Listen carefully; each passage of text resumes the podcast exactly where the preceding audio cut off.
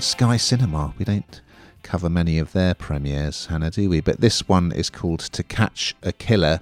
It was actually first available on Saturday, the 27th of May, but you can catch it on Sunday the 4th, Monday the 5th, and Tuesday the 6th of June. And here's a clip.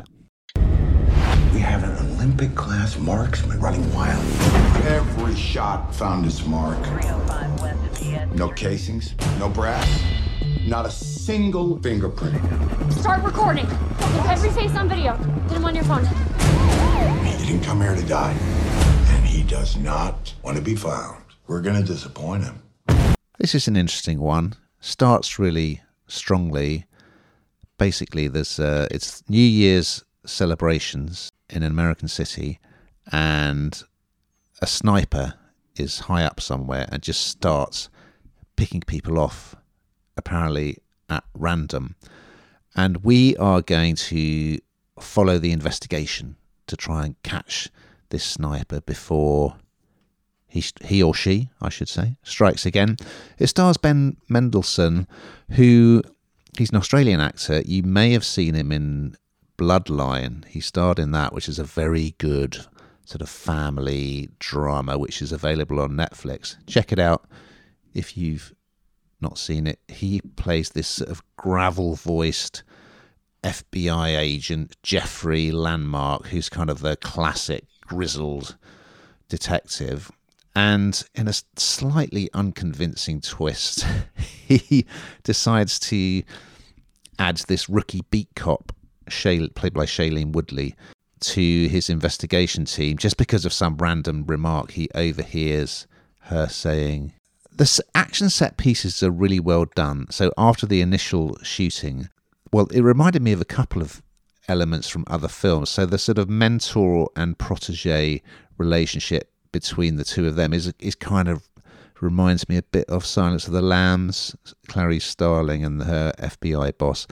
And then the fact that the lead investigator, Lammark, he wants to sh- bring a curfew, but um, people won't let him. It's that is a bit like kind of uh, when the when the cop was trying to close the beaches in Jaws. I know it's a very different genre, but no one would let him do it, and you know there are going to be consequences. And sure enough, the killer does strike again, and it's a really well staged sequence in a, a shopping mall. Um, it's just very effective. There are quite a few things that are wrong about it, I would have to admit, but it's had I think it's had rather harsh reviews to be honest. I think there's there's plenty to enjoy in it, and there's a surprise for British viewers towards the end of the film, which I'm not going to spoil as they close in on the killer. So, um, yeah, I think it's been somewhat harshly treated in the press, but it's a perfectly enjoyable police procedural come thriller uh, that will while away a couple of hours. Um, is this the sort of thing you might watch, Hannah? Well, I did watch it, and I, I, um, I did like it actually. I, I, I kind of I kind of feel like at the moment there seems to be a well, there always has been actually a lot of kind of police type dramas, and I suppose that captures people. Other and it's commercial, that's why it keeps on happening. But sometimes I wonder if there can be any difference between them and what the you know what the nuances of, of anything. But I, I think this probably nailed it quite well. Um, like you say, there's a kind of few dodgy parts to it, but you know that that often occurs. For me, though, it did do something different to normal sort of police type dramas, and it and it, and it did it was jumpy in places. Um, so yeah, I'm going to give this one a thumbs up.